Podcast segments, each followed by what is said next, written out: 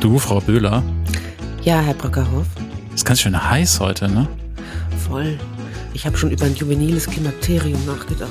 Aber was? Naja, verfrühte Wechseljahre. Ah, okay. Nee, ich glaube, es liegt einfach daran, dass wir dieses Klimakrisendings haben. Es ist irgendwie schon wieder, irgendwie heute sitzt 30 Grad, morgen 35 bei uns in Hamburg. Ich glaube, bei euch unten wird es noch heißer, ne? Ja, ja, Ich glaube, da müssen wir mal drüber reden, oder? Machen wir, Brockerhoff. Vor allem, was das dann für unser komplettes Leben heißt, so Ernährung, Arbeiten, Wohnen. Und da haben wir uns auch jemanden eingeladen, die kennt sich da gut aus. Böhler und Bröckerhoff. Ein Podcast zur Diversifikation von Langeweile mit Franziska Böhler. Und Daniel Brockerhoff.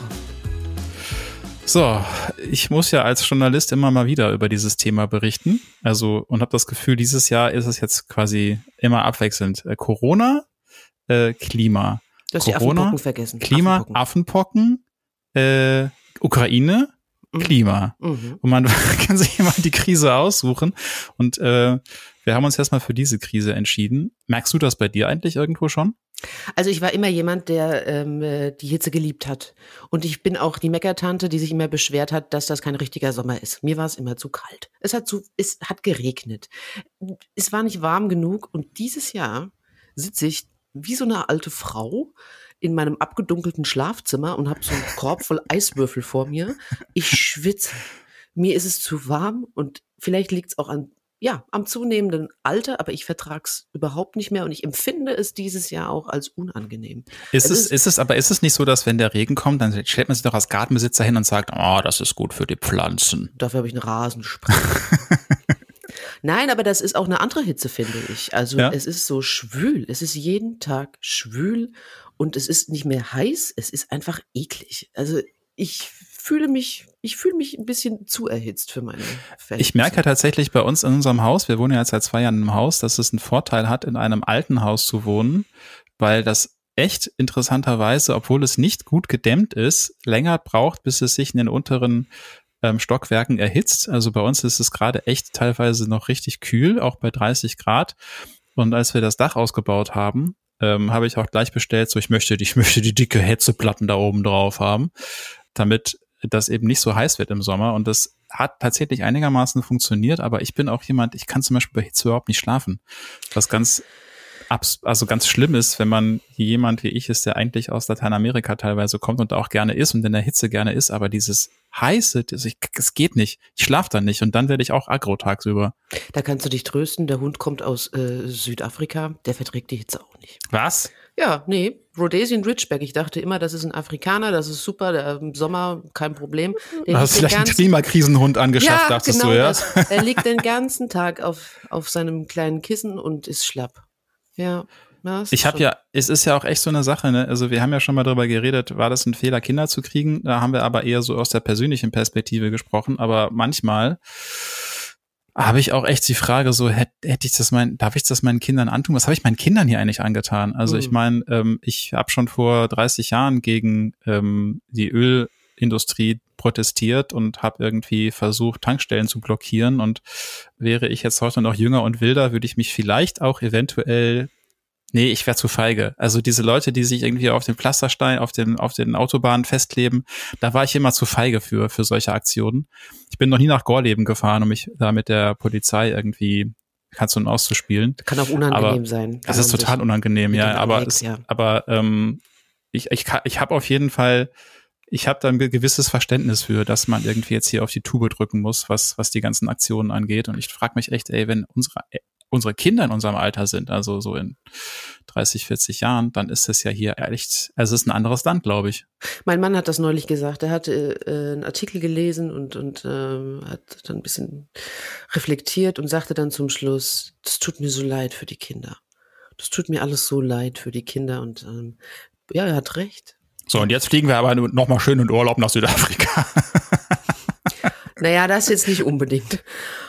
Ich sag ja, Eiswürfel, Wadenwickel, ich werde bald 40. Ja, ja, das Ding ist aber echt, ne, also ich frage mich auch so, hätte ich noch mehr machen müssen, hätte ich noch mehr machen können. Äh, Ich habe das in, f- finde ich, so in dem Maße meiner Möglichkeiten getan, aber das ist ja auch immer so ein, so ein Ding, dass dass sie mittlerweile wissen, die großen Industrien und die, die großen Player, die haben Interesse daran, dass wir uns als Individuen schuldig fühlen. Mhm. Dabei müssten wir das ganze System ändern. Da haben die aber kein Interesse dran.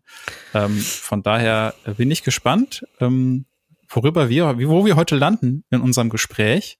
Und vor allem bin ich gespannt, was sie uns erzählen wird, wie sich unser Leben verändern wird, weil das habe ich irgendwie vor paar Wochen mal ähm, so lapidar in meiner Insta-Story hingerotzt auf Dr. Dab, ja, also es wird alles hier alles sich ändern und ganz viele Zuschriften kann und sofort so, oh Gott, was heißt das? Was, was wird sich ändern? Wie wird das Leben aussehen? Und ich hoffe, das können wir heute beantworten. Denn wir haben bei uns Astro Insa, heißt sie auf Insta. Mhm. Insa Thiele Eich ist Meteorologin und Astronautenkandidatin. Das heißt, vielleicht fliegt sie auch irgendwann mal ins All, auch wenn das ganz viel böses CO2 produziert, Insa. Das wissen wir ja. Richtig? Richtig. ganz, ja, 80 Tonnen CO2 tatsächlich. Können wir auch gerne nachher nochmal drauf eingehen. Machen Schön, wir, dass du da bist. Herzlich genau, erstmal herzlich willkommen.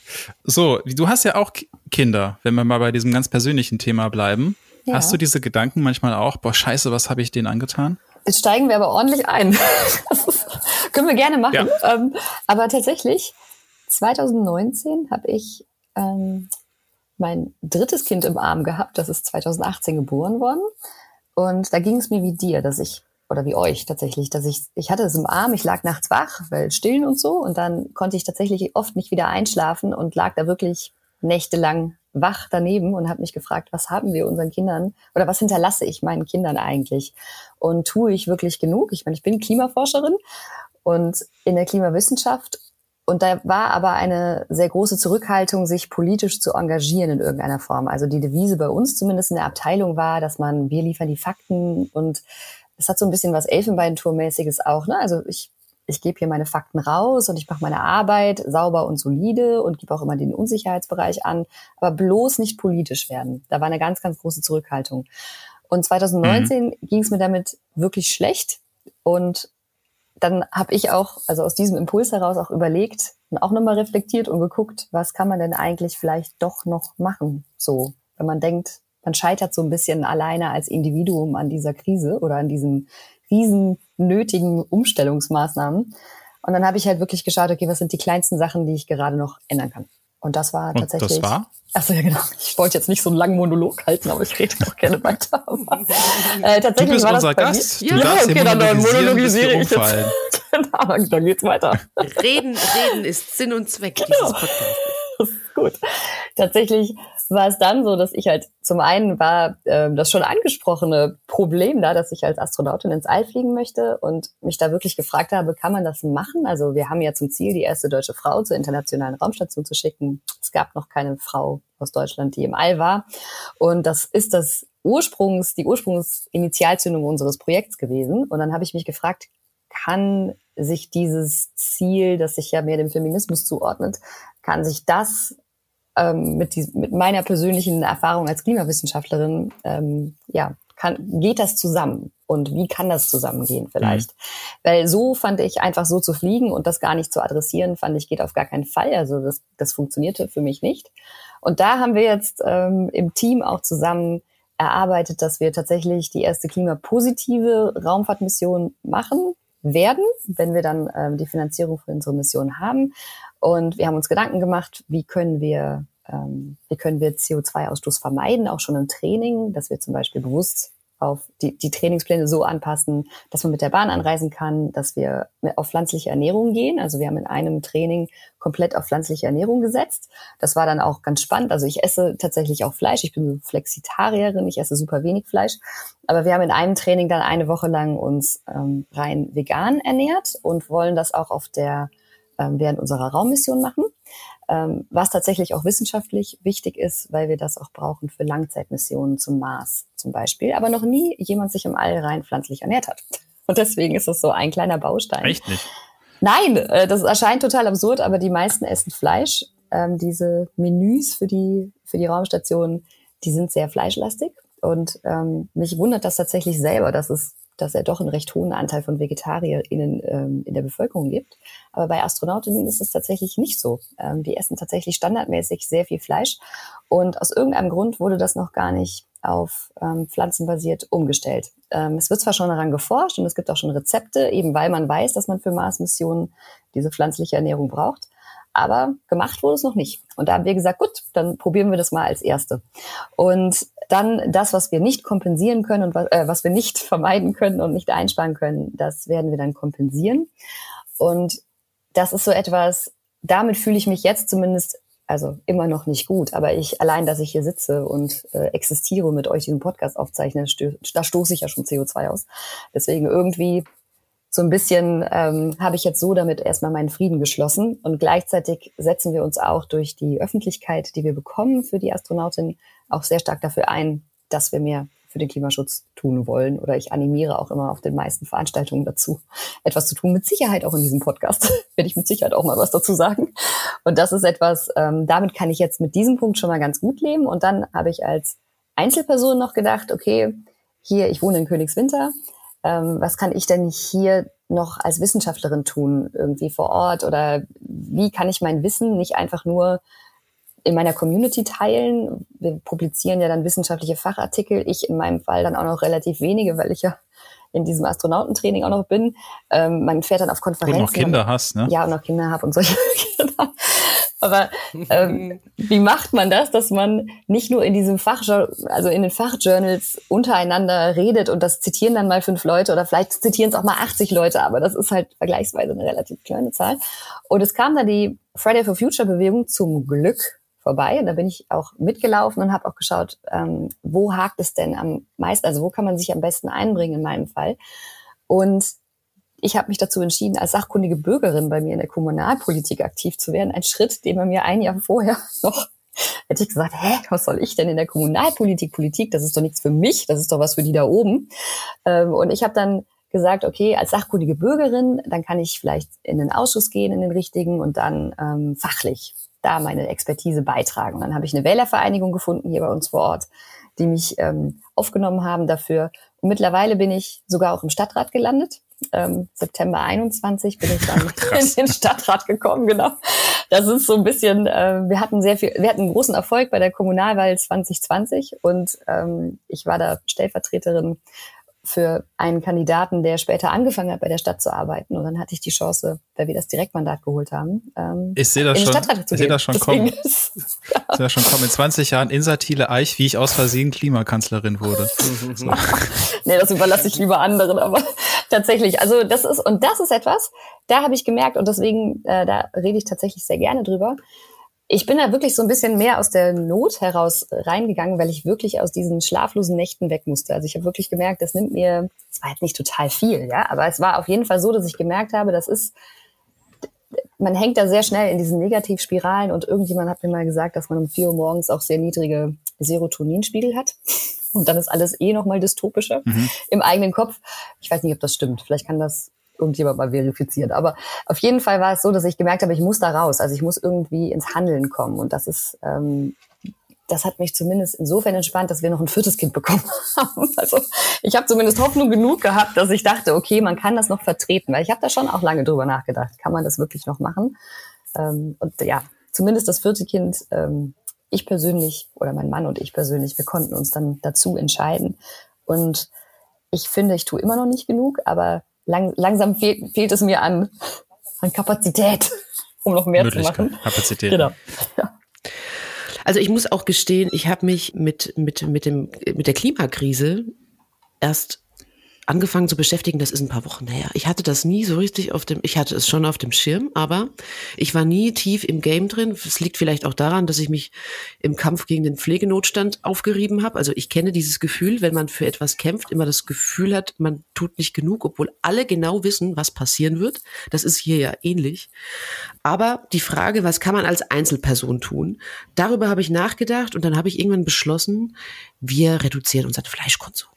Das war hart für meinen Mann. Das war hart. Aber, ist der so ein richtiger, ist der so ein richtiger Neandertaler? Ja, yeah, Grill raus, egal welches Wetter. Ja, das Im ist im Januar wird angegrillt. Also wenn, wenn, er mal Diät macht, dann Paleo. Das ist schon so ein richtiger Fleischfresser. Das ist, das ist schon. Und meine Tochter leider auch. Und ich kann mich auch nicht rausnehmen. Ich bin ja auch ein großer Fan von Leberwurstbroten, aber die reduziere ich. Muss man echt sagen. Also wir essen, wenn es hochkommt, einmal in der Woche noch Fleisch. So, das kriegen wir richtig gut hin. Und in, das ist auch was, das bringt was, ja. Wenn jeder einfach auf seine Ernährung achten würde, auf seinen Fleischkonsum. Das ist auf jeden Fall. Also im letzten Sachstandsbericht vom Weltklimarat, ähm, das ist der IPCC-Bericht, der kam jetzt äh, vor ein paar Monaten heraus und da werden, also gibt es drei Sektoren, wie man noch am besten Klimaschutz oder Klimaanpassung auch betreiben kann. Und da gibt es immer drei Kategorien. Das eine ist Avoid, das andere ist Shift und das andere ist Improve.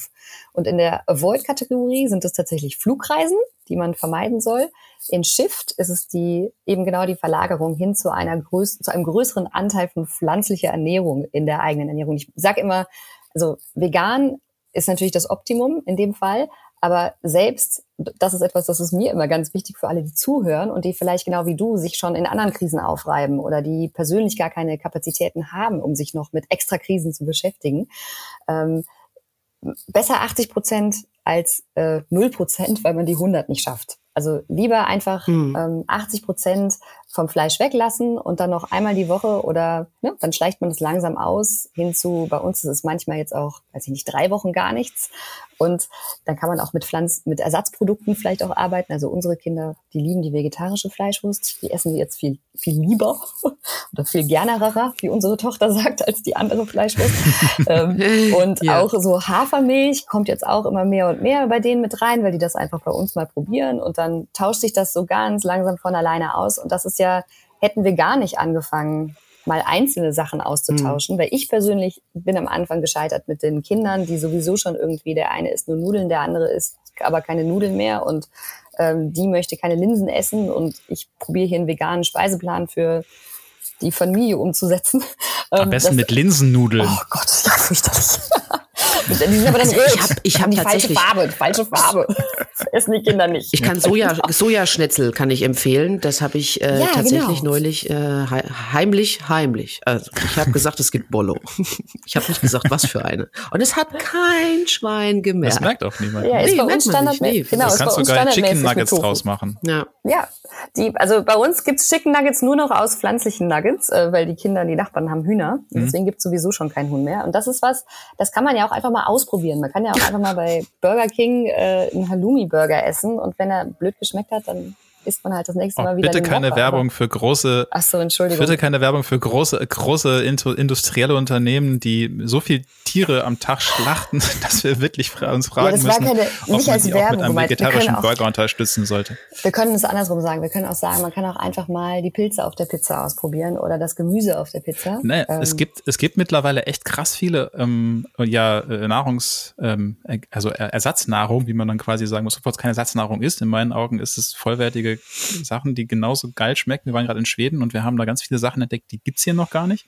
Aber was ich mich frage, Insa, ist, wenn wir nach vorne denken, können wir uns überhaupt in 20, 30, 40 Jahren, könnten wir uns da Fleisch noch leisten? Oder ist es irgendwann so teuer, weil ähm, die der, der Bereich, in dem man Tiere halten kann, also einfach so die, die Landmassen und auch das Klima, das gar nicht mehr hergeben, dass wir so viel Tiere futtern, wie wir es gerade tun.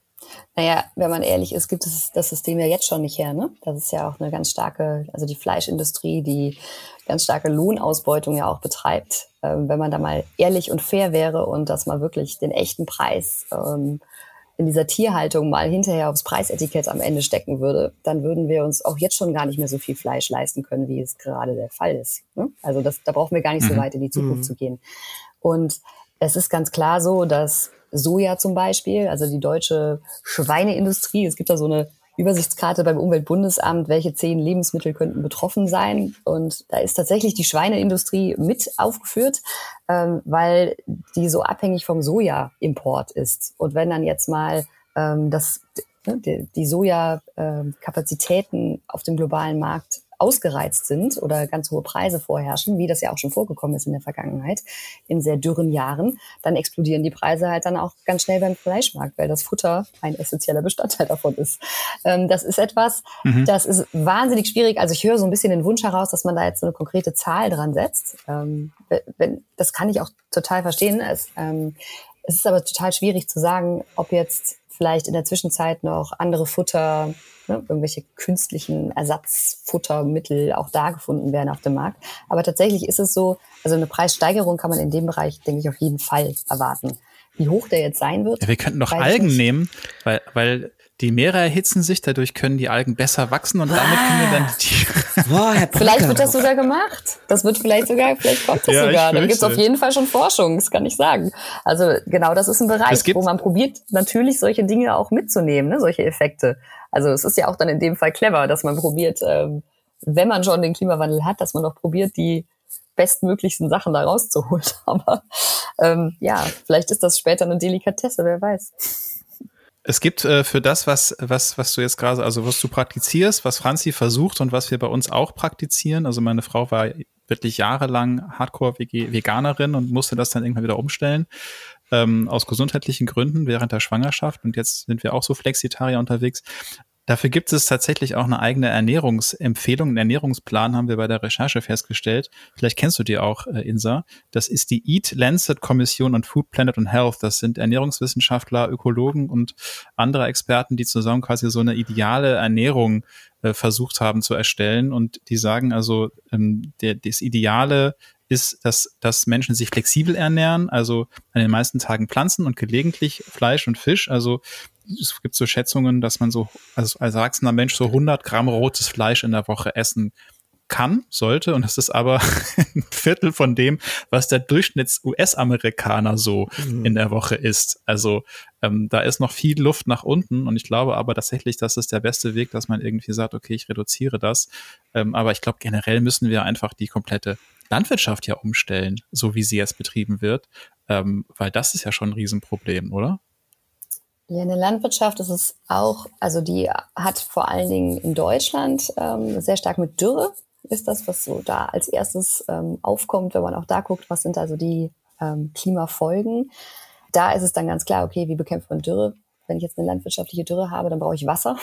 Da ist es jetzt bei uns in Deutschland noch aktuell, haben wir auch tatsächlich ja schon die ersten ähm, Monate und Jahreszeiten, wo wir dann auch ähm, ein Problem haben, was den Frischwasserhaushalt betrifft. Ich weiß nicht, ob einige ja, oder ob das bei euch schon vorgekommen ist, aber bei uns in der Region gab es das schon, dass man im Sommer gesagt hat, okay, jetzt aber bitte nicht mehr den Garten, ähm, Garten gießen oder ähm, mit, also zumindest nicht mit Frischwasser, sondern wenn dann bitte Regenwasser benutzen. Oder bei uns gab es jetzt auch, dass diese Poolfüllung, ne, die Aufstellpools, die in Corona alle überall aufgepoppt sind wie die Pilze, dass man da jetzt bitte dann auch in bestimmten Monaten die nicht mehr neu füllen soll und darf. Und das sind Dinge, die bei der Landwirtschaft natürlich auch immer mehr und mehr zu einem ähm, ja zu einer Verschärfung einfach auch der aktuellen Situation führen werden. An, so wie das jetzt aber auch schon wieder in anderen Teilen der Welt ja jetzt schon da ist. Also das ist alles etwas, was mir immer ganz wichtig ist zu betonen, wenn wir darüber reden, was ist in Deutschland in zehn Jahren. In anderen Ländern ist das alles jetzt schon heute Thema. Deswegen ist das, also für mich ist mhm. das total spannend, dass du, Franzi, sagst, das war für dich noch gar nicht, also das war so ein Hintergrund. Ähm, Thema bei dir, weil das ja, also ja einfach schon, was ich total verstehen kann, also auch, auch gar nicht als über mich selbst. Ja, es mhm. ist auch null als Vorwurf gemeint, weil ich weiß das selber. Ich weiß selber, dass es nee, nicht, nee, nee, ähm, nein, genau, ja. dass man nicht immer alle Krisen, also das ich, ist ja auch oft dieser Anspruch, dass ähm, ja. wenn man eine Krise bekämpft, dann soll man bitte auch Moralapostel in allen anderen Krisen spielen und die auch noch gleich mitlösen. Ähm, das geht ja aber gar nicht. Da, das bezieht sich auch gar nicht auf ähm, Aktivismus, muss ich sagen. Ich, ähm, äh, ich habe mich damit nicht beschäftigt aktiv und das ist der Fehler gewesen. Ich weiß nicht warum. Ich weiß nicht, ob ich vielleicht so ein bisschen Selbstschutz betrieben habe, weil ich in dieser Pflegekrise feststecke. Aber ich, äh, ich glaube, ich kann dir genau sagen, Franzi, warum du das nicht so richtig auf dem Zettel hattest, weil ich mache seit 13 Jahren Journalismus professionell. Ich bin seit ähm, 30 Jahren beschäftigt mit Umwelt- und Klimathemen und mit der Klimakrise ähm, auch nicht super aktiv als Aktivist, aber immer so im Hintergrund. Und ich nehme einfach wahr, dass es das erste Jahr ist, wo wir wirklich dieses Wort auch in den Mund nehmen, wo wir ganz klar sagen, wir haben ein Problem in Deutschland, wir werden es noch mehr bekommen, es wird heißer, wir haben Dürre, wir haben Hitzetote und überhaupt dieses Ding. Dürre es ist ein Wort, das bringt man nicht mit Deutschland in Verbindung. Das war bis jetzt das, was irgendwie in der Sahara und in, welchen afrikanischen Ländern passierte. Und das ist jetzt bei uns aber tatsächlich der Fall. So, das ist Fakt und und auch, ähm, dass es immer mehr Hitzetage gibt und äh, dass deswegen Menschen sterben und dass es unangenehm wird für uns. Das kriegen wir, glaube ich, dieses Jahr das erste Mal auch mit Waldbränden so richtig volle Pulle um die Ohren gehauen. Letztes Jahr diese diese Ahrtal und und Flutkrise in Rheinland-Pfalz. Das war so der Vorgeschmack, glaube ich, was an Katastrophen auf uns zukommen kann. Aber das, was wir jetzt haben, wird, glaube ich, so äh, noch nicht mal the new normal. Das hat ja auch Greta Thunberg schon mal ähm, kritisiert, sondern das ist das, das ist der Anfang. Ja. es wird noch mehr davon kommen. Ja. Und ich glaube, dass, dass du das nicht so mitbekommen hast, liegt einfach daran, dass es ganz oft einfach nicht so bis jetzt in der Öffentlichkeit ganz klar gesagt wurde von quasi der, der breiten Masse, also auch von der Regierung. So, wir hatten bis jetzt eine Regierung, 16 äh, Jahre lang, die hat das zwar wahrgenommen, die hat auch ein bisschen was gemacht, aber es war, war alles so zäh wie, wie Kleister es emotionalisiert niemanden. Also ich fühle mich nicht emotionalisiert zum Beispiel. Ne? Das ist das wahrscheinlich. Ich brauche dann, wenn ich höre Dürre, brauche ich äh, so einen Heuballen, der dann fliegt und dann sehe ich die Dürre. So, ich die Bilder fehlen mir dazu. Ich habe gar mhm. nicht das Gefühl, Aber hast dass du das nicht haben. Also 2018 also war ja auch ich, schon Dürre. Hast du das gesehen dann da, dass, dass so die Getreidefelder so staubtrocken? Nee, oder? Nein, nein, okay. habe ich tatsächlich nicht. Ich glaube, ich, wie gesagt, ich hänge rein aktivistisch in meinem Pflege, in meiner Pflegebubble fest und bin super frustriert. Ähm, und da hatten wir die Bilder. Also die Bilder gab es, ah, aber auch die sind an den Leuten spurlos vorbeigegangen. Auch da erinnert sich jetzt niemand mehr dran. Und ich glaube, das muss jetzt einfach auch äh, in diese Richtung ein bisschen präsenter werden. Das muss man, da muss man hingucken. Genau, also das hatte ich auf dem Schirm zum spannend, Beispiel, ja. Ist, genau, klar. Ja, genau. Aber ob das jeder mit Klimakrise in Verbindung gebracht hat, weiß ich nicht. Überschwemmung das wurde medial ja auch mal ab und zu ja, das war, wurde zumindest medial, war ich da positiv überrascht, weil da ganz klar der Klimawandel als, ähm, also das wurde ganz klar dem Klimawandel attributiert. Das war, ähm, da wurde das erste klar, Mal. Aber Insa, das war noch ja. weit weg. Das war, ja, das okay, war, bei das mir, war so das was bei mir, auch wieder äh, in, in der Region. Ist das bei dir? Genau. Ja, aber das ja, ist so eine Region gewesen. Jetzt betrifft Ja. es ganz Deutschland. Wirklich, Hm, egal ja. wo du hinguckst, ähm, haben wir äh, weite Teile außer Schleswig-Holstein hatten Dürreproblem. Das kannst du auf dem Dürreatlas sehen. Und, und eben Hitze. Und das, das wundert mich jetzt aber, Franzi. Hast du das mitbekommen, dass mehr Menschen unter Hitzeproblemen leiden? Weil das ist ja tatsächlich auch was. Also das Ja, macht ja was sicher. mit unserer Gesundheit. Natürlich, ich schon, aber der Transfer, dass wir jetzt irgendwie ein Riesenproblem Mhm. haben, das hatte ich schon immer auf dem Schirm. Natürlich. Aber wie gesagt, ich, ich bin halt mit diesem aktivistischen Gehen woanders eingebunden und eingespannt, Mhm. so dass ich mich damit einfach wirklich nicht so präsent befasst habe. Das muss ich echt zugeben. Aber das hat, das, das hat sich jetzt geändert. Und ich habe gestern äh, was gelesen, da bin ich echt erschrocken, weil, also ich meine, Ernährung, äh, CO2 einsparen, nicht mehr so viel Auto fahren, nicht fliegen, so das ist alles klar. Aber da gibt's ja noch ganz andere Dinge, die auf uns zukommen. Und da gibt es das Buch Deutschland 2050 ähm, von Nick Reimer und Thoralf Staudt. Und da geht's auch darum, wie der Klimawandel unser Leben verändern wird. Und 2050 wird es asiatische Tigermücken geben, die sich da die sich nachweislich im ganzen Land verbreiten und die das sind die mit dem Dengue, ne? Mit dem Dengue-Fieber. ja, ja, aber wer denkt denn an so? Aber also ihr, Wir haben ihr doch schon- vielleicht. Also ich hätte. Ja, ich habe schon eine hätte getötet hier. Drüber nachgedacht, dass sich jetzt auch noch Du solche schon eine Viecher getötet? verbreiten. Tigermücken. Also wir waren, ähm, die gab es ja zumindest in irgendeinem Sommerloch vor ein paar Jahren äh, kam das dann, dass die böse Tigermücke, Tigermücke würde hier gesichtet und da gesichtet. Und also Insektstiche ist tatsächlich etwas, was man jetzt schon äh, in den Notaufnahmen auch schon Ja. festgestellt hat, ähm, dass einfach viel mehr äh, allergische Reaktionen auf Insektstiche ist, also da sind. Und das ist teilweise ähm, eine Freundin von mir, die arbeitet tatsächlich auch in der Notaufnahme in einem Krankenhaus. Und mein Mann ist betroffen und auch eines unserer Kinder.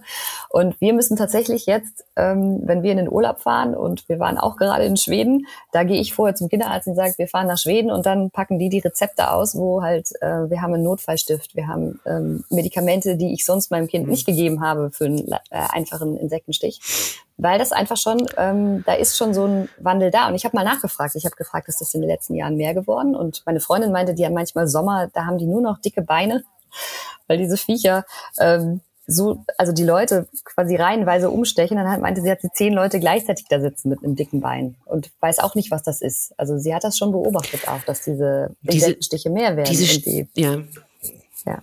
die sind vor allem auch, Also die, es, wird, es, ist, es bilden sich fast Abszesse. Ich hatte genau, neulich, ja. ja, das habe ich noch nie erlebt. Und ich dachte mir so, okay, diese Mücke, die saß halt vorher auf einem Hundehaufen, ja, und hat mir da irgendwelche Keime reinge äh, infiltriert. Aber das war der Wahnsinn. Also das hat sich richtig entzündet. Das hatte ich in meinem ganzen Leben noch nicht. Und also, um es und mal direkt zu sagen. Also, also, also mein Mann war krank geschrieben. Also wenn das Antibiotika, das, genau. Ich habe ich habe Antibiotika genommen. Also ich jetzt mit meinem ja. Mückenstich, der sich da so langsam zu einem Abszess gewandelt ja. hat. Ja. Das muss man sich mal okay, vorstellen. Krass. Also Antibiotika-Name wegen, ja, eigentlich wegen der, wegen der Klimakrise hm. im Endeffekt.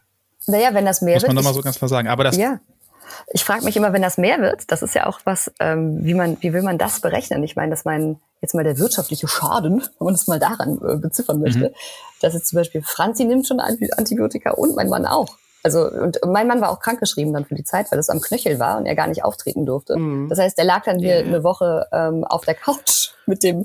Ähm, da kann man jetzt mal einmal drüber lachen und sagen, ach ja, cool. Also da dachte er noch, was ist das denn? Ich meine, er kann am Laptop arbeiten, also es ist kein Problem, das war dann nur für mich doof. Aber ähm, als es das zweite Mal passiert ist, fanden wir das alle schon gar nicht mehr ganz so amüsant. Und dann beim dritten Mal ist man dann schon echt, also so langsam nehme ich das, ähm, nehme ich wahr, dass es bei uns zumindest die neue Realität, dass man halt so Mückenstiche, Mückenschutz ist jetzt nicht mehr einfach nur ja, nehme ich Mückenspray mit oder habe ich es zu Hause vergessen, sondern das ist jetzt essentieller Bestandteil. Also wir müssen das ähm, mitdenken kann man natürlich sagen, ja, ist doch nicht so schlimm, dann nimmt man halt noch einen Spray mehr mit. Aber es zeigt halt auf jeden Fall schon, wie es sich verändert hat, auch schon bei uns in Deutschland.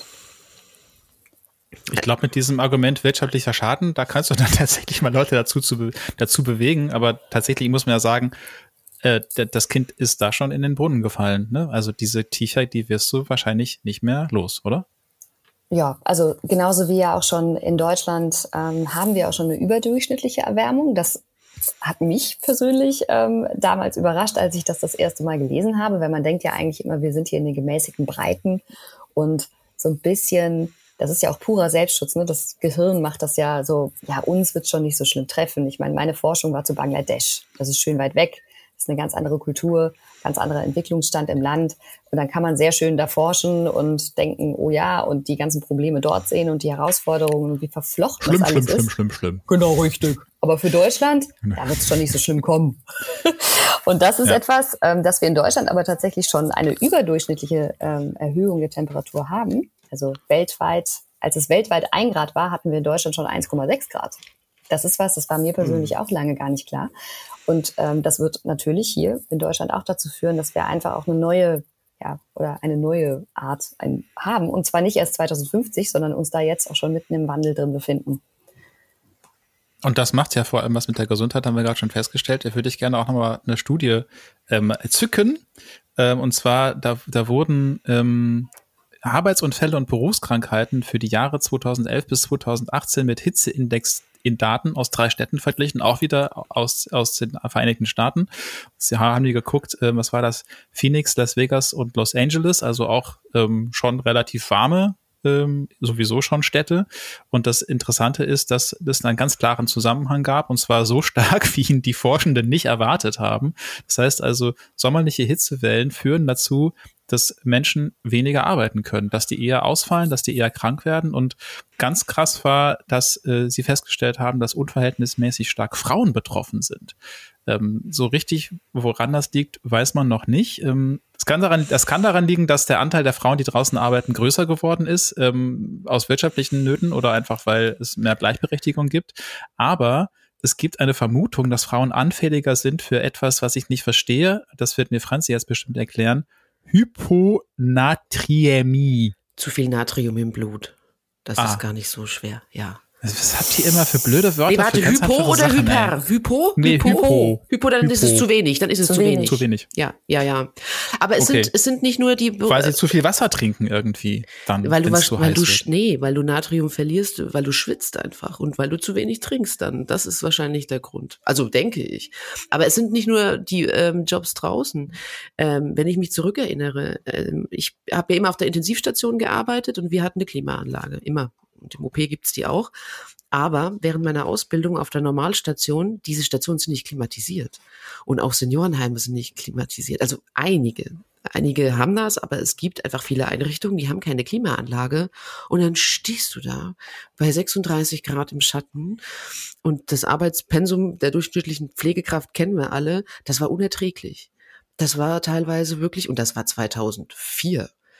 Das war der Wahnsinn. Und ich denke, das ist, wird auch zunehmend problematisch, nicht nur für die Patienten, sondern eben auch für die Pflegenden, die, die auf den Stationen arbeiten bei der Bullenhitze.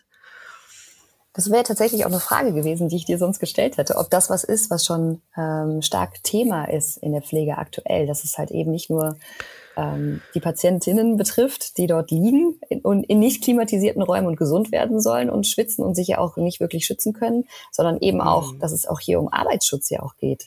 Also einfach, das ist ja ohnehin schon eine stark belastende körperliche Arbeit. Und gut, da kannst du wahrscheinlich sagen, ja, es geht ohnehin schon nicht genug um Arbeitsschutz, aber also das ist etwas, ja. ähm, wo auch schon ak aktuell auch, glaube ich, also ich habe zumindest schon mal einen Post bei Instagram gesehen, wo jemand auch, also die auch in der Pflege arbeitet, auch genau gesagt hat, ey, wie soll das jetzt noch werden, wenn es jetzt noch noch stärker und noch mehr Hitzewellen mhm. gibt? Denkt da mal jemand auch ja. mit. Das ist für die Pflege halt vielleicht auch ein Riesenproblem. Hm. Ja. ja, oder generell fürs, fürs Wohnen. Ne? Also alte Menschen sind da ja wohl von besonders betroffen. Das haben wir schon gesehen in Hitzewellen in Frankreich. Gibt es da INSA irgendwelche Bestrebungen, dass das in Deutschland irgendwie mal angegangen wird, dass man sich überlegt, wie man anders bauen kann, wie man Gebäude anders ausstatten kann, damit es eben nicht irgendwie innen drin 36 Grad hat? Also wir haben ja auch in Deutschland schon die Übersterblichkeit. Ähm, in 2020 war das, glaube ich, oder was 2021. Ich komme gerade mit den Lockdowns durcheinander, aber wir hatten schon in einem Jahr, da ging auch tatsächlich mal eine ähm, schöne, in Anführungsstrichen, Grafik rum, wo die Übersterblichkeit durch Corona verglichen wurde mit der Übersterblichkeit, die wir in dem gleichen Jahr durch Hitzetote hatten. Und wir hatten mehr Hitzetote mhm. als Corona-Tote. Wurde aber, wie du vorhin schon gesagt hast, dann ja auch überhaupt nicht drüber berichtet. Ähm, das ist dann so ein bisschen auch so das mediale Spotlight, was jetzt mehr auf dem Klimawandel und der Klimakrise ist, ähm, war selbst da noch gar nicht so groß da drauf. Und diese ähm, Hitzetoten sind schon Thema. Bei uns in der Kommune war es so, dass wir haben jetzt eine Seniorenbeauftragte eingestellt und ähm, ein, ein Problem, das ich sehe, das äh, ist jetzt nur individuell, ist, dass bei uns die Ausschüsse, es gibt die technischen Ausschüsse und es gibt die sozialen Ausschüsse. Und da ist eigentlich mhm. jetzt bei uns in der Fraktion unterhält man sich darüber, was passiert da. Aber ich im technischen Ausschuss komme gar nicht in Berührung mit dem sozialen Ausschuss unbedingt. Das heißt, ich habe dann irgendwann den Leuten im sozialen Ausschuss Bescheid gesagt und gesagt, hier die Seniorenbeauftragte, kann die bitte mal ähm, eine Kartei erstellen von Leuten, die alleine sind, über 80 und die einfach kein soziales Netz hier haben, damit wir, wenn die nächste Hitzewelle mhm. kommt, ähm, vorbeifahren können und gucken können, ob die genug trinken, ob die leben, ob die ähm, überhaupt noch da sind. Weil im Zweifelsfall sitzen die nämlich alleine ähm, mit einer kleinen Rente irgendwo, können sich auch keine, also können sich auch einfach nicht helfen, haben es vielleicht auch gar nicht mitbekommen. Und das ist etwas, ähm, das habe ich gemacht als Klimaforscherin und als die das halt auf dem Schirm hatte und das Thema auf dem Schirm hatte. Aber da habe ich gemerkt, das ist ein Problem bei uns zumindest in der Kommune, dass wir in diesen Ausschüssen überhaupt gar nicht also in Berührung kommen zu diesem Thema. Und eigentlich ist es ja ein Thema, was alle Felder in Deutschland betrifft. Also egal welches Thema wird vom, jedes Thema wird vom Klimawandel betroffen sein. Und das müsste ja etwas ganzheitlicher vielleicht dann auch angegangen werden. Und das ist etwas, ich kam da drauf auch tatsächlich erst, weil ich halt direkt neben dem Ahrtal wohne und da war das halt genau das Problem, dass man eben nicht wusste, wo hatten wir überhaupt alte Menschen, die alleine gewohnt haben und die vielleicht eingeschlossen wurden im dritten Stock und mhm. jetzt vielleicht auch noch da sind und wir wissen aber gar nicht, dass sie da sind, weil niemand überhaupt mal diese Daten erfasst hat. Und das ist etwas, wo wir auf jeden Fall in den nächsten Jahren mit Sicherheit mehr Prävention auch leisten können. Und zum Thema Bauen, also bei uns zumindest wird jetzt die neue Senioreneinrichtung die wird auf jeden Fall so gebaut, dass sie auch größerer Hitze standhalten kann. Also das ist, glaube ich, schon Thema im Bausektor. Man könnte quasi sagen, die Überalterung der deutschen Gesellschaft regelt sich irgendwann mit der Klimakrise von alleine. Oh, das tut sie mit der Pflegekrise aber auch, Herr Bröckerhoff, wenn man ja. das jetzt mal so schwarz sagen darf. Es ist also ich fände es wünschenswert. Nur lange genug warten, dann regeln sich die Probleme von alleine. Ist toll. Ja, mit diversen Krisen. Das ist ein Selbstläufer. Ich habe sogar, also da hätte ich jetzt die leise Hoffnung, dass es zumindest nicht das, das Ziel ist. Ähm, das ist mir gerade noch zu schwarz. ich hätte die Hoffnung, ich hätte die leise Hoffnung, dass es zumindest niemand ernsthaft als Intention hat. Aber tatsächlich, also ich bin da, ich bin da echt erschrocken drüber. Und unsere äh, unsere, wir haben eine Verwandte, die ist ähm, 89 Jahre alt, die wohnt alleine in der Kommune, die nicht bei uns direkt um die Ecke ist. Und das macht mir echt, also mir macht das schon Bauchweh. Und ich denke so ein bisschen. Ich, also ähm, ich, ja. ich glaube nicht, dass das irgendjemand wirklich, also das macht niemand ernsthaft so, aber ich habe manchmal echt das Gefühl, ähm, es gibt ja immer diese mhm. Verantwortungsdiffusion, ne? Also man, man schiebt immer einfach weiter und sagt, ist es jemand anders zuständig? Ah, da ist der Bauausschuss ja. zuständig. Nee, dafür ist der soziale Ausschuss zuständig. Nee, das ist der technische Ausschuss. Nee, das ist der Umweltausschuss für zuständig. Und dann ja. wird das auf so viele Schultern verteilt, ja. bis äh, im Endeffekt sich keiner mehr zuständig fühlt und dann kommt die Krise und dann sagen alle, oh, oder, das, oder hätte, da hätten wir mal früher was machen sollen. Das ja. war im Ahrtal ja auch das Problem. Und ich glaube, dass es bei ganz vielen anderen Sachen, die da auf uns zukommen, kann das ähnlich laufen, wenn da nicht jetzt mal ganz klar gesagt wird, man muss das miteinander vernetzen, man muss miteinander arbeiten und man muss gemeinsam nach Lösungen suchen, weil ähm, sonst, sonst regeln sich die Probleme halt von alleine. Ja. So, einen kleinen, so, so eine kleine Erfahrung hatte ich gestern übrigens in der Stadt. Es gibt ja auch mehrere Studien, die beweisen, dass Hitzewellen oder Hitze an sich zu, zu, zu viel mehr Aggression und zu Verbrechen führt, allgemein zu erhitzten Gemütern, ja, zu erhitzten Menschen, die echt aggro sind. Und ich habe früher immer spaßeshalber gesagt, beim ersten Schnee und am ersten heißen Tag kann keiner mehr Auto fahren. Sie fahren einfach. Und das war gestern so. Das war, ja, gestern war jetzt nicht der erste heiße Tag, aber gestern war ein heißer Tag und die sind alle völlig bekloppt. Das war mein, das war mein Gefühl, weil ich gestern durch die Stadt latschen musste an mehreren Stellen, Urlaubsbesorgung. Die Leute waren einfach so getrieben, so aggro. Und als ich auf dem Heimweg war, völlig durchgeschwitzt auch, selbst genervt, richtig genervt. Ich habe die Musik laut gemacht da überholt mich einer wieder in so einer Kurve, wo er nichts gesehen hat, in einem Fahrstil überall. Also ich dachte, dass heute ist ein merkwürdiger Tag. Entweder sind es Schumann-Frequenzen oder das Universum ist heute irgendwie schräg. Ich habe keine Ahnung. Aber es so, wird, das ist die Klimakrise. Es wird am Klima liegen. ist das irgendwas, was beachtet wird, Insa, in der ganzen Klimaforschung? Das, was das mit der Psyche der Menschen macht? Ähm, auf jeden Fall. Es ist ja auch gar nicht mal also ja, mit Sicherheit ist es erstmal die Psyche, aber es gibt tatsächlich Studien auch, die zeigen, dass es ähm, die großen Kriege sehr oft auch, ähm, gut, das ist mal Ressourcenknappheit, ist das eine, aber dass da auch klimatische Zusammenhänge auch zu ziehen, also dass man die ziehen kann. Und Aggressivität und ähm, das halt einfach, also die Aggressivität, die man spürt, wenn die Kälte knapp wird, um es mal so zu sagen.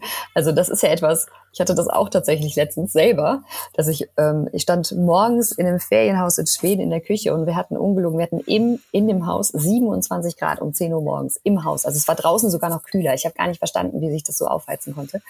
Aber ich habe selber gemerkt, ich war so, Kinder, ihr müsst weg von mir gehen. Ich bin so hochgradig geladen, einfach weil mir so heiß war. Ich konnte überhaupt nicht mehr, so ich konnte nicht mehr denken. Also es war, ähm, ich, 27 Grad ist auch gar nicht ähm, so ja erstmal gar nicht so eine hohe Temperatur. Aber was das Problem war, dass ich als einzige oben geschlafen hatte in dem Haus und es da halt über Nacht auch über 25 Grad hatte, also so eine tropische Nacht quasi. Mhm. Das ist das mit dem nachts nicht schlafen können. Das heißt, ich hatte super schlecht geschlafen. Es war auch noch zu warm. Mein Körper hatte sich nicht richtig abgekühlt. Der Rest hat unten in dem Untergeschoss geschlafen. Da war es total angenehm. Und das war etwas, dass ich dann, dass dann 27 Grad ausgereicht haben, um mich echt in so ein so ein, mhm. so ein Schnappschildkröte werden zu lassen, die dann, also ich habe es immerhin noch selber reflektieren können. Ich habe noch dazu gesagt, dass ich sonst, dass ich gerade echt schlecht drauf bin, weil ich, äh, weil ich überhitzt bin und dass wir jetzt dringend hier aus diesem Haus raus müssen oder ich mich irgendwie kalt duschen muss, eins von beiden. Also ich konnte es noch reflektieren, aber es war, ich, hab, ich war selber ein bisschen erschrocken, dass es, ähm, es waren nur zwei oder drei Nächte, die so waren. Und wenn wir jetzt, ähm, wir hatten früher in Deutschland drei heiße Tage und wenige tropische Nächte und jetzt sollen es bald neun davon sein.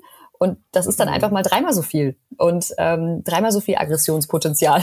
Das ist mit Sicherheit. Ich habe hab gerade so blöd gesagt, die sind alle bekloppt da draußen, äh, alle drehen durch, aber dabei war ich selber bekloppt. Ich habe gestern das erste Mal mein Auto nicht mehr gefunden im Parkhaus. Wirklich, das ist mir noch nie passiert. Das sind nur vier Etagen und ich bin einfach gestern mal auf eine andere gefahren als sonst, wie ich es gewohnt bin. Und da habe ich doch zu Hause angerufen, wirklich. Wie? Wir müssen jetzt aufpassen, Franzi, dass wir nicht alles auf die Klimakrise schieben. Das kann bei dir auch an Long-Covid liegen. Hör auf damit, nein. Das war wirklich ein heißer Tag gestern.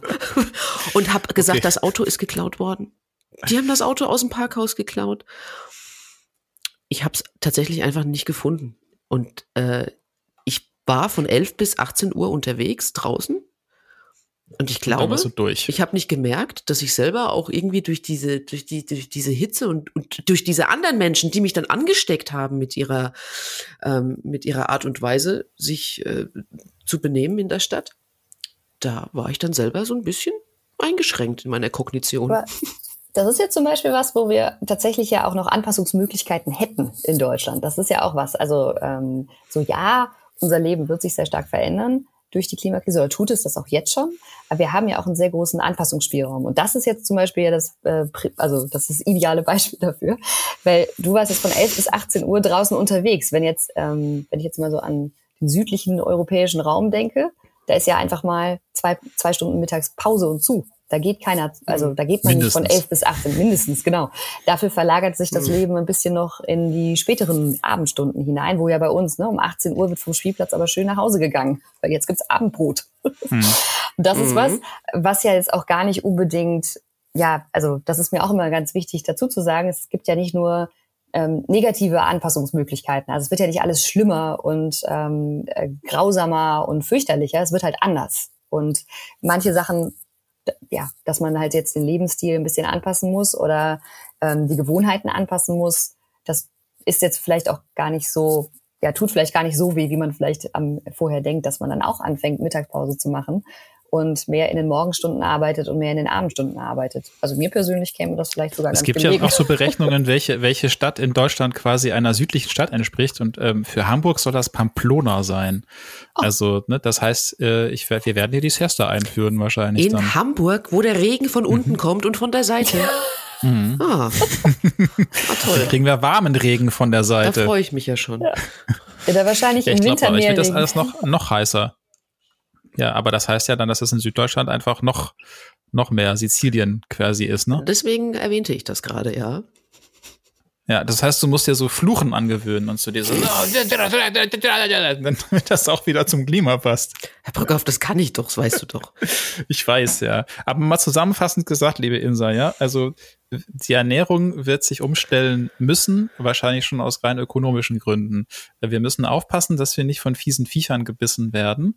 Äh, wir müssen uns in Acht nehmen, dass wir genug trinken, dass wir nicht in die Hitze gehen, dass wir auf unsere alten Menschen aufpassen, dass wir anders bauen, dass wir uns anders generell verhalten, wie du es gerade gesagt hast, also eher südlich verhalten, was sehr lustig wird für den Norddeutschen, glaube ich.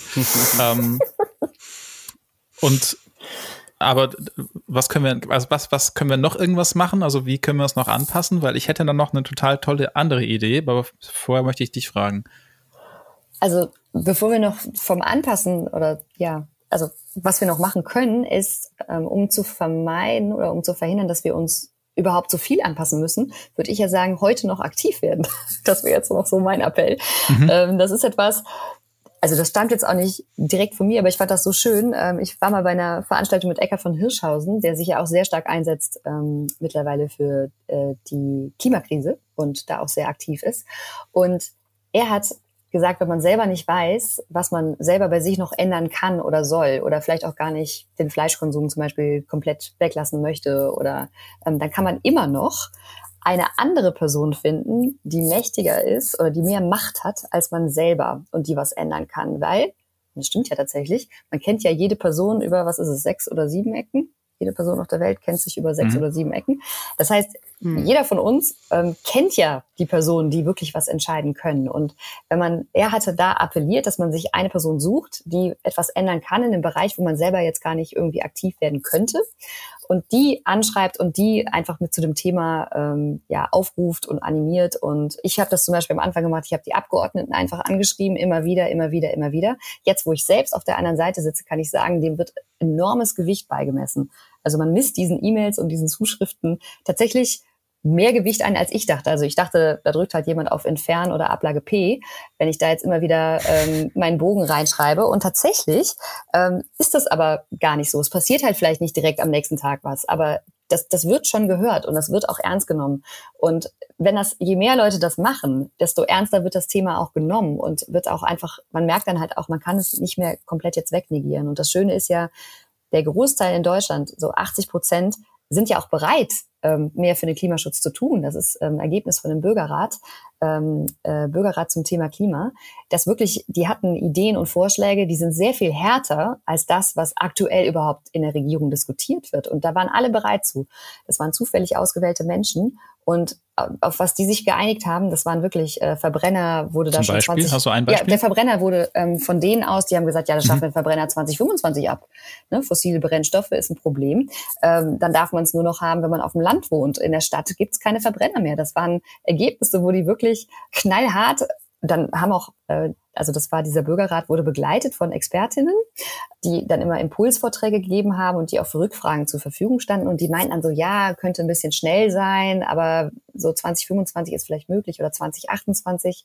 Und da waren, also von diesen zufällig ausgewählten Menschen, 100 Stück, da war, also sobald diese Notwendigkeit einmal verstanden war, gab es da gar keine Diskussion, ob das überhaupt, ähm, ob das die Bevölkerung mittragen kann oder nicht oder die Wirtschaft mittragen kann. Das war so, ja, aber wenn es doch muss, dann müssen wir es halt mittragen.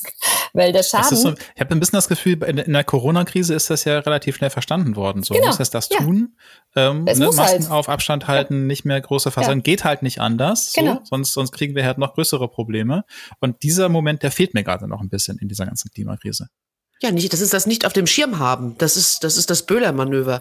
Nicht so auf dem Oder weil Schirm es halt haben auch, einfach. Ja. weil es halt auch so abstrakt ist, wenn ich jetzt sage, dass uns äh, Ja. die Klimakrise jedes Jahr sieben Milliarden Euro kostet, dann so, pff, ja, ich habe keine sieben Milliarden Euro, also mich kostet es schon mal keine sieben Entschuldigung, wir haben Milliarden Euro. 100 Milliarden Also- für die Bundeswehr übrig, also ist doch Ja, Peanuts. eben. Ist doch sieben Milliarden, was soll das schon sein? Also ich meine, aber so ist es ja. Ne? Man schiebt das ganz schnell weg, diese großen Zahlen.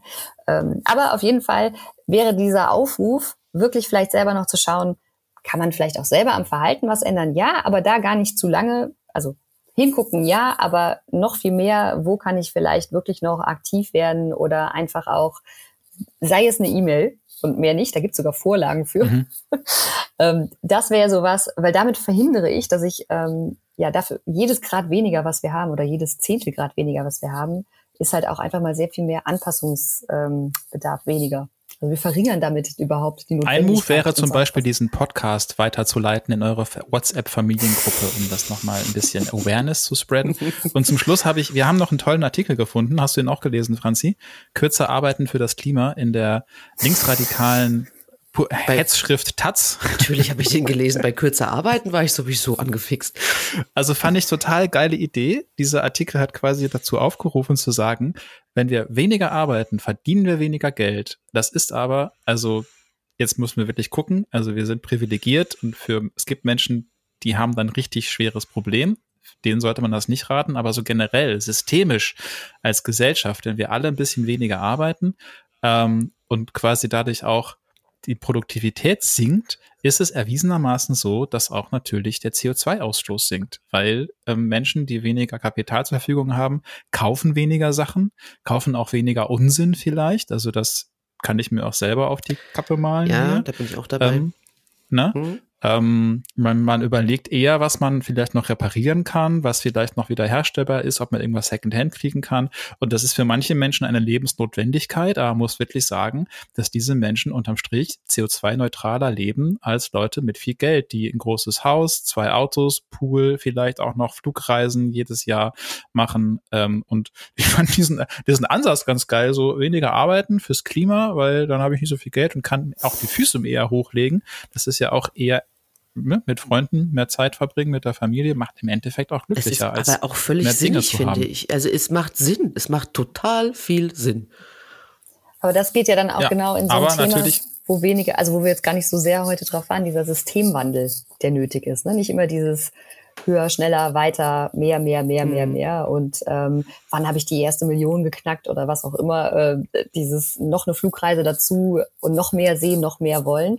Aber da, ja, das ist auf jeden Fall ähm, vielleicht wirklich gar nicht so ein schlechter Gedanke.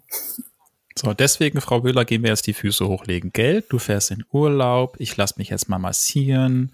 Und was machst du noch heute Schönes, Insa, zum Entspannen? Mm, Ich gehe in die Hängematte, in diesem Sinne. Ja. In diesem Sinne wünschen wir euch noch einen möglichst hitzefreien oder wenn ihr einen Hitzetag habt, einen entspannten Tag irgendwo im Schatten mit genug zu trinken. Kühlt euch ab. Eiswürfel kann ich empfehlen. Wadenwickel macht alles ein bisschen erträglicher. Sagt Und vergesst das Mückenspray Frau nicht. Böhler, 35, früher hitzeresistent. Liebe Insa, es war uns ein Vergnügen. Danke, dass du dir die Zeit genommen ja, hast. Ja, vielen Dank. Ja, danke euch. Wir sagen, Franzi, bis zum nächsten Mal. Mach's gut, Herr Bröckerhoff. Tschüss, Frau Böhler. Tschüss.